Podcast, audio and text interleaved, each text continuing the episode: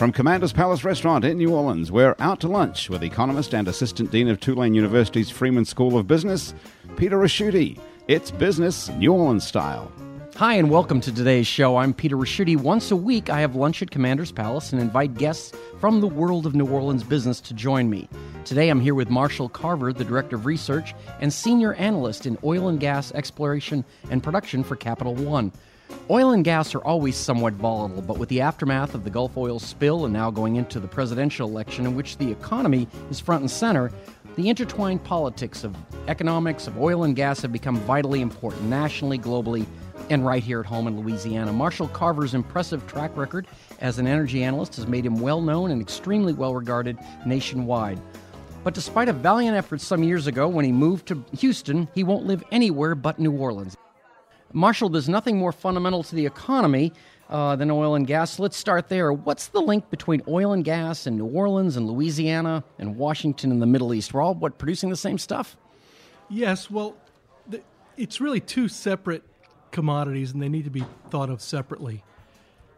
Oil is very much a global commodity, and that's because it's really easy to ship it from one place to another. Just put it in a big tanker and send it somewhere? Right, exactly. So oil that's, produced in Venezuela or the Middle East or Russia or Alaska or the Gulf Coast can be shipped anywhere and consumed anywhere, and that's not a difficult thing. So oil prices globally tend to go up and down together and in sync. And so, if you have a $5 rise in the price of oil in the North Sea, it'll probably go up by $5 the same day in the Gulf Coast. Gas is very much a different commodity. And here we're talking just for our listeners, Marshall, like gas. Right. Some people think gasoline, but this is natural gas. Right. Okay. Natural gas, like what comes out of your stove. Okay. If you've got a gas stove. Probably right here at Commander's. Right. Yeah.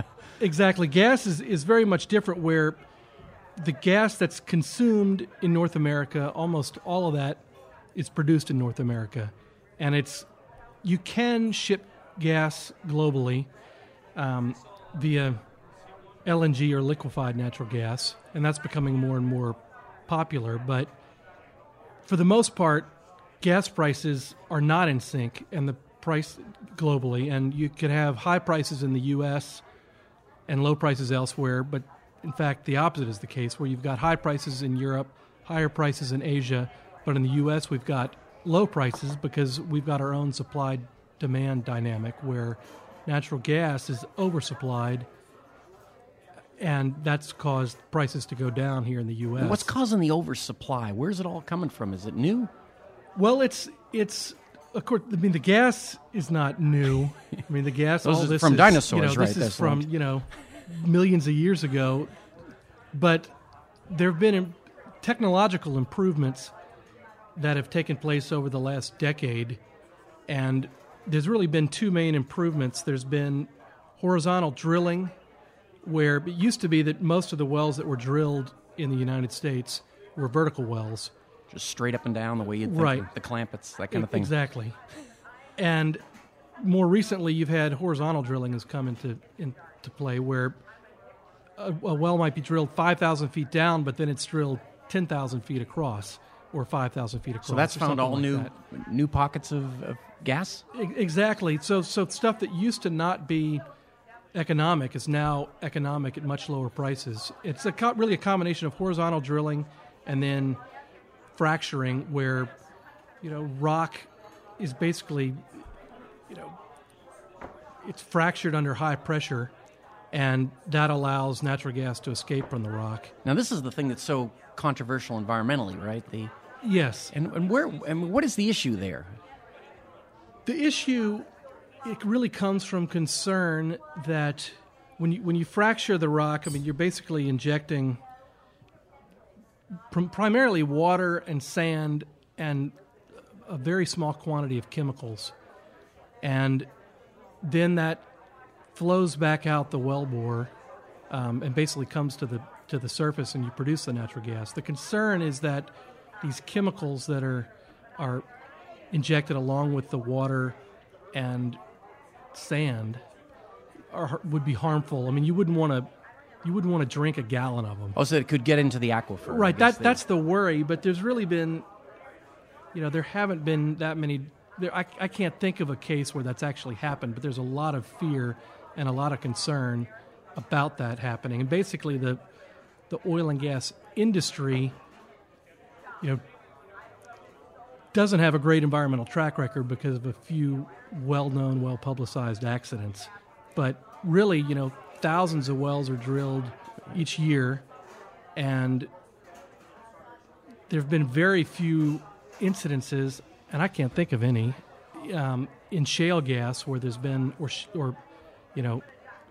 shale oil as well, where there've actually been problems. But certainly there've been environmental problems with oil and gas, and the Macondo spill and the spill in Alaska a couple of decades ago. Well, Wayne, if we got all this natural gas, why aren't we using more of it? Doesn't it seem like it seems to be cheap? It's environmentally better than oil. What's the holdup? Right. Well, there's a lot of advantages to natural gas, but it can and there's a lot of uses for it. You can use it to create power, and the main ways power is created. I mean, there's no really great way to produce it that's completely environmentally friendly.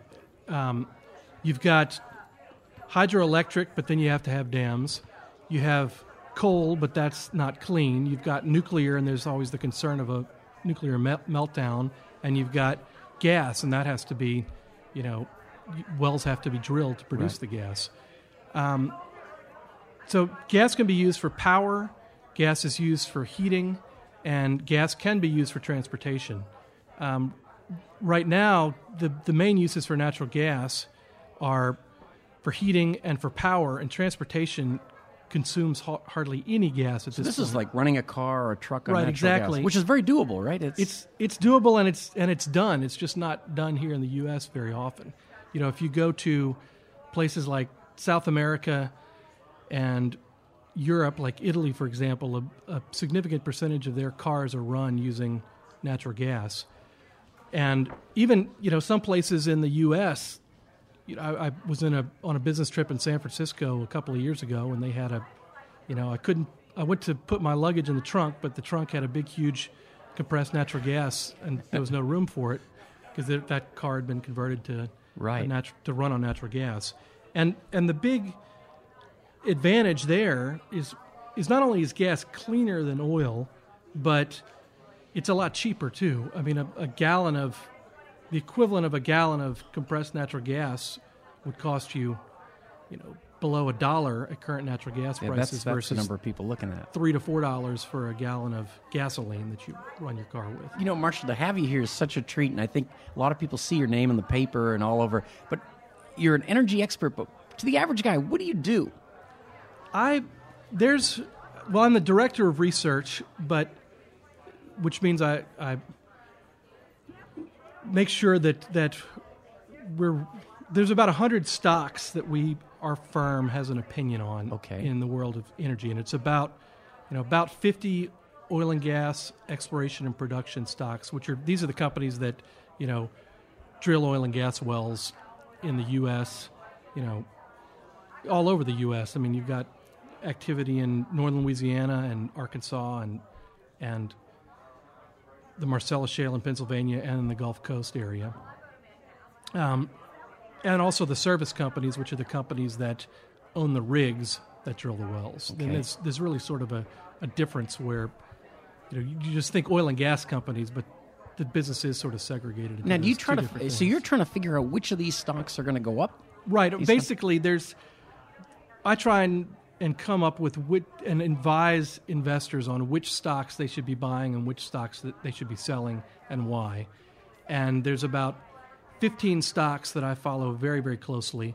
And then our firm covers another 85 or so, but other people are primarily responsible for those stocks. Wow. And your clients are, they're not individuals like me and you. They're mutual funds, hedge funds, things like that, institutional. Right. We call them institutional investors, and that's basically, it's exactly right. It's pension funds, insurance funds, mutual funds and hedge funds. We used to call that side of the business the opium side of the business because it was OPM, other people's money. But it was the same thing, though. Right, right. And we don't really have much of a retail client base, which would be, retail, individual people calling in and asking questions about things like that. But there's basically 15 companies that I follow closely and have followed for, about a decade now. And, we read through their 10Ks and their 10Qs and their press releases and listen to their conference calls. And you're kind of investigators, right? Right. I mean, you kind of look in there and try to find what maybe somebody else has missed. Exactly, what somebody else has missed. And it's a lot of, there's different ways of doing the job. I mean, some people love talking to oil and gas companies and talking to clients, and that's a major part of what I do. Another, other people, I personally like building financial models, and I really like trying to figure out, what I think a company's cash flows are going to be next year, and do I think that most other people think that's higher or lower than that's going to be, and I enjoy sitting in front of a computer modeling. Well, you're doing what you were meant to do. There's no question about that. Let me ask you. We talked about the big spill about 18 months ago or so. How is the Gulf of Mexico now? Is activity picked up, or is it still lagging, or where is it? Well, it dropped off and it's picking back up, but it's not where it was. And there's a couple different factors. I mean, one, the permitting process slowed way down, where in order to drill a well offshore in the Gulf of Mexico, you have to get approval from the, it used to be the MMS, the Minerals Management Service, and now it's got a new name, the Bureau of Energy, Offshore Energy Management. And you have to get permits, and that's slowed down, but that's picking back up. But basically, natural gas prices have declined a lot over the last couple of years too. So that's part of it, is that the wells aren't lots of the shallower gas wells that used to be drilled a couple of years ago are uneconomic now because gas prices are $3 instead of $5. Well, gas is so important to Louisiana. What could get prices up? Would you focus on the demand side, trying to increase the demand for gas? Well, there's two things. I mean, many people say that the quickest fix for low gas prices is low gas prices, because that basically there are very few wells that are drilled in the U.S. that are economic at current gas prices. And why do they do it? Well, part of it is that they call it laying down a rig. If you have a rig that's drilling and then you shutter that rig and and it stops drilling, when you try and pick that crew and get working again, it doesn't work as quickly as it used to, because you've got to ramp up the crew and things like that. Basically, if you look at we look at rig counts on a weekly basis, but if you step back a year, there were 900 rigs drilling for natural gas in the United States, and that was it in a $4 plus natural gas environment. At current prices, natural gas is just below $3 per 1,000 cubic feet right now, and there are 800 natural gas rigs running. So there hasn't been a big drop off in the number of rigs running. It sort of feels like a big game of chicken, where all the gas companies want the other gas companies to stop drilling. But no one's really stopped drilling. So it's, they're going to have to collectively stop drilling. And what happens is, you stop drilling and natural gas production sort of slowly declines. And then, so supply declines, demand stays about the same, supply declines, and then prices go up. And that's what, it's a supply problem. Gas prices are low because of a supply problem. Demand hasn't changed that much for natural gas in the last decade. Now, it used to be that these companies would just lay down the rigs and such. They used to sometimes call that measurement kind of the redneck OPEC, you could get to. But you're right. This time, it's just not happening as quickly as you think. Right. And part of that, part of that has to do with oil prices being high, because if you don't really drill just pure natural gas wells and pure oil wells, almost all the oil wells that are drilled have some associated gas with it. So you produce oil and gas out of the well. So maybe 70% of the production stream is oil, but 30% of it is gas. And so if you look over the last year, the oil rig count has gone up by about 300 rigs to, I don't have the exact figures in front of me. I can see exactly where you're getting at, though. Yeah. Right. So basically, the wells drilling for just natural gas have gone down, but the wells drilling for oil have gone up, or the number of rigs drilling for oil have gone up, and therefore, we still have a lot of associated natural gas production with those rigs. So it's going to take the solution is a lot of rigs need to be laid down nationwide, and almost all the natural gas plays, except for the Marcellus play, except for the ultra-deep play in the Gulf of Mexico, which is, very, very deep wells drilled offshore Louisiana, and the Marcellus gas play in Pennsylvania. Almost all the other natural gas plays don't work very well at all right at current prices. At these levels. And the major fields would be the Haynesville Shale play, which is in North Louisiana, the Fayetteville Shale play, which is in Arkansas, and the Eagle Ford and the Barnett plays, which are in Texas. And this is the time we like to do a thing here called the checklist. We get to know our guests a little bit better. And I've got to say, people say nice guys can't make it on Wall Street, and you are a nice guy. And you have made it. So take that, Gordon Gekko. Marshall, what do you do on Mardi Gras Day? Well, we bought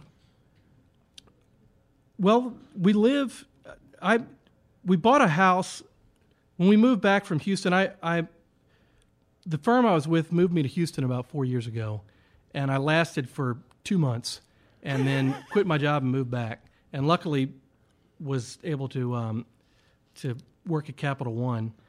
And it's always been a dream of mine to live near the parade route, so we found a house within about a block of the parade route, and that's where we live. And we really love Mardi Gras, but Mardi Gras Day is the one day we close up and we walk. It's a group of friends of mine and I that for about a decade now we walk from Napoleon and St. Charles down to the Faubourg Marigny, and we stash food and drink along the way and make a full day of it. It's a little harder with kids now. We've got strollers and wagons, and the group is expanded by reproduction. Which is, I guess, is a very natural way of expansion. But it's been the same group for 10 or 15 years, and we certainly enjoy it. Well, I'll be looking for you. That's what I'll be doing. And what is your definition of a bad day at work? Well, there's stock picking. I mean, that's basically what I do. Is I'm a stock picker, and a bad day at work is when, I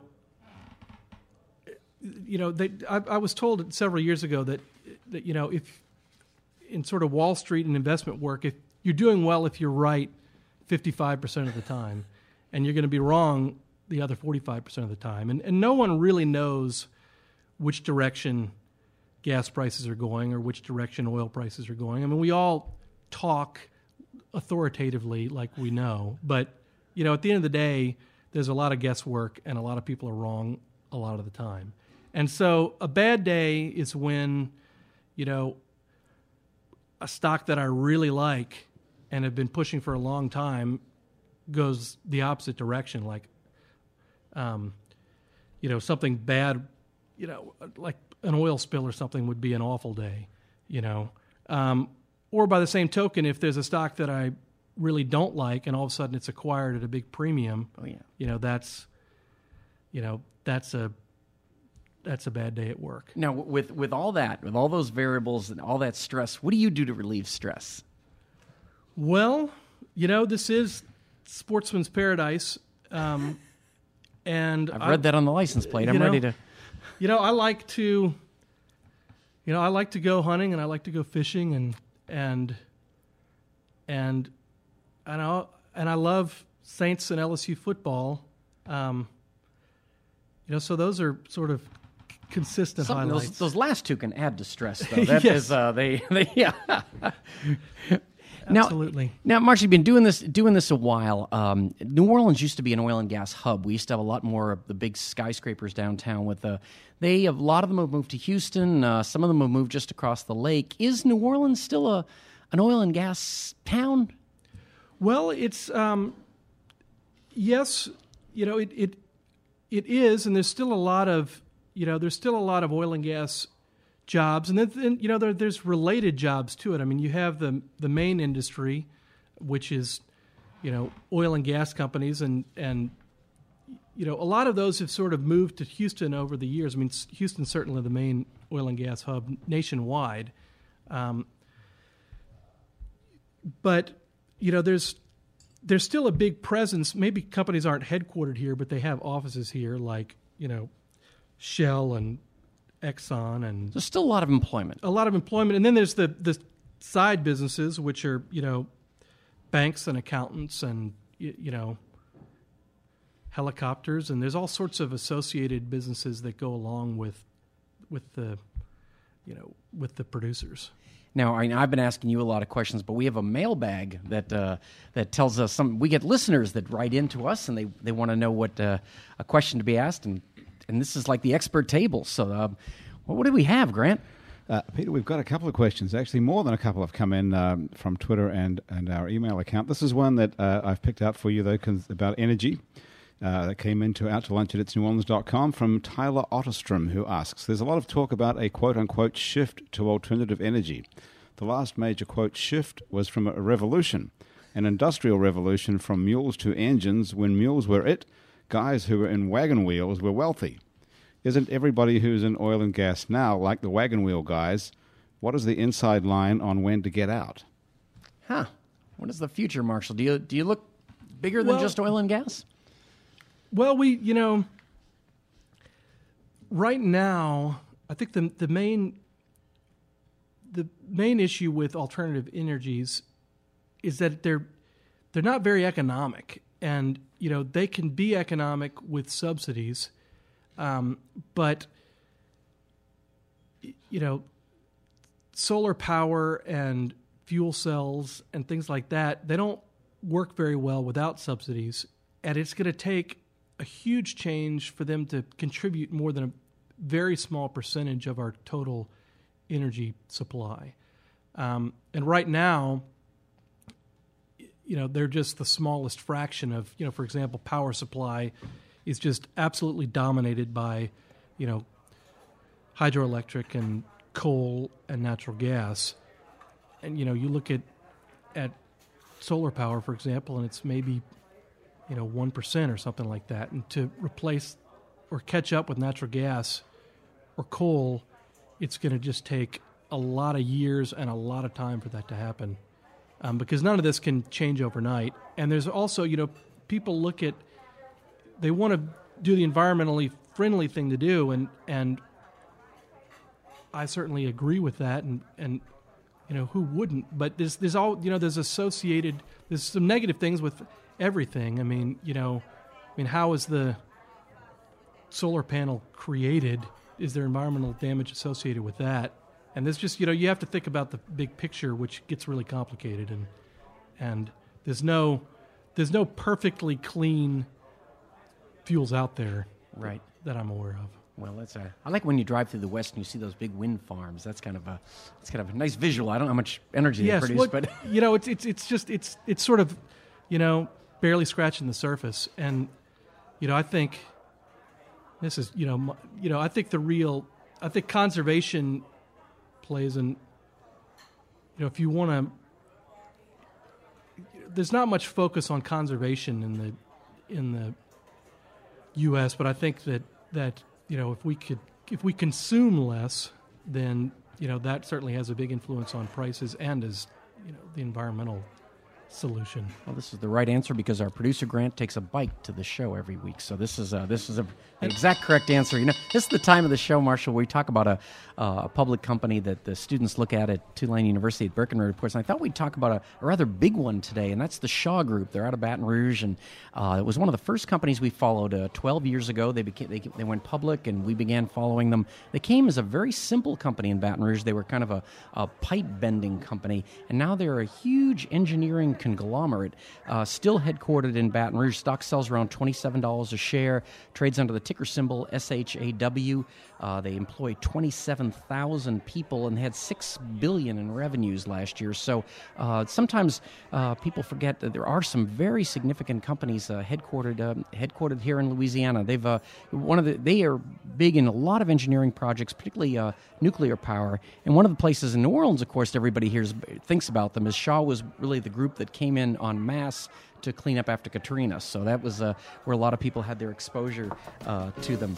My guest today on Out to Lunch has been Marshall Carver, Director of Research and Senior Analyst at Oil and Gas Production for Capital One here in New Orleans. For more information about Marshall and Capital One, follow our links on our site, itsneworleans.com. Our show is recorded live over lunch at Commander's Palace in New Orleans. Commander's Palace serves lunch Monday to Friday, jazz brunch on Saturday and Sunday with live music and dinner 7 nights a week. Marshall, it has been great to have you. Great to be here. Thank you. Our producer of our show is Grant Morris. Our technical producer is Eric Merle. Our web designer and digital guru is Cliff Brigden. Jennifer Smith is our researcher. Mitch Foreman wrote and is performing our theme music. And you can keep up with our continuing adventures in commerce by liking It's New Orleans on Facebook. You can also follow us on Twitter, subscribe to us on iTunes, and check out our other shows on itsneworleans.com, including Happy Hour and Mindset. If you have a question or issue you'd like to bring up on the show, drop us a line. We're outtolunch@itsneworleans.com or tweet us. We're @itsneworleans. Thank you to our friends at WWNO, New Orleans source for NPR News, and thank you for joining us at lunch today. Until we meet around the table here at Commander's Palace, I'm Peter Ricchiuti. Out to Lunch is a production of INO Broadcasting for itsneworleans.com.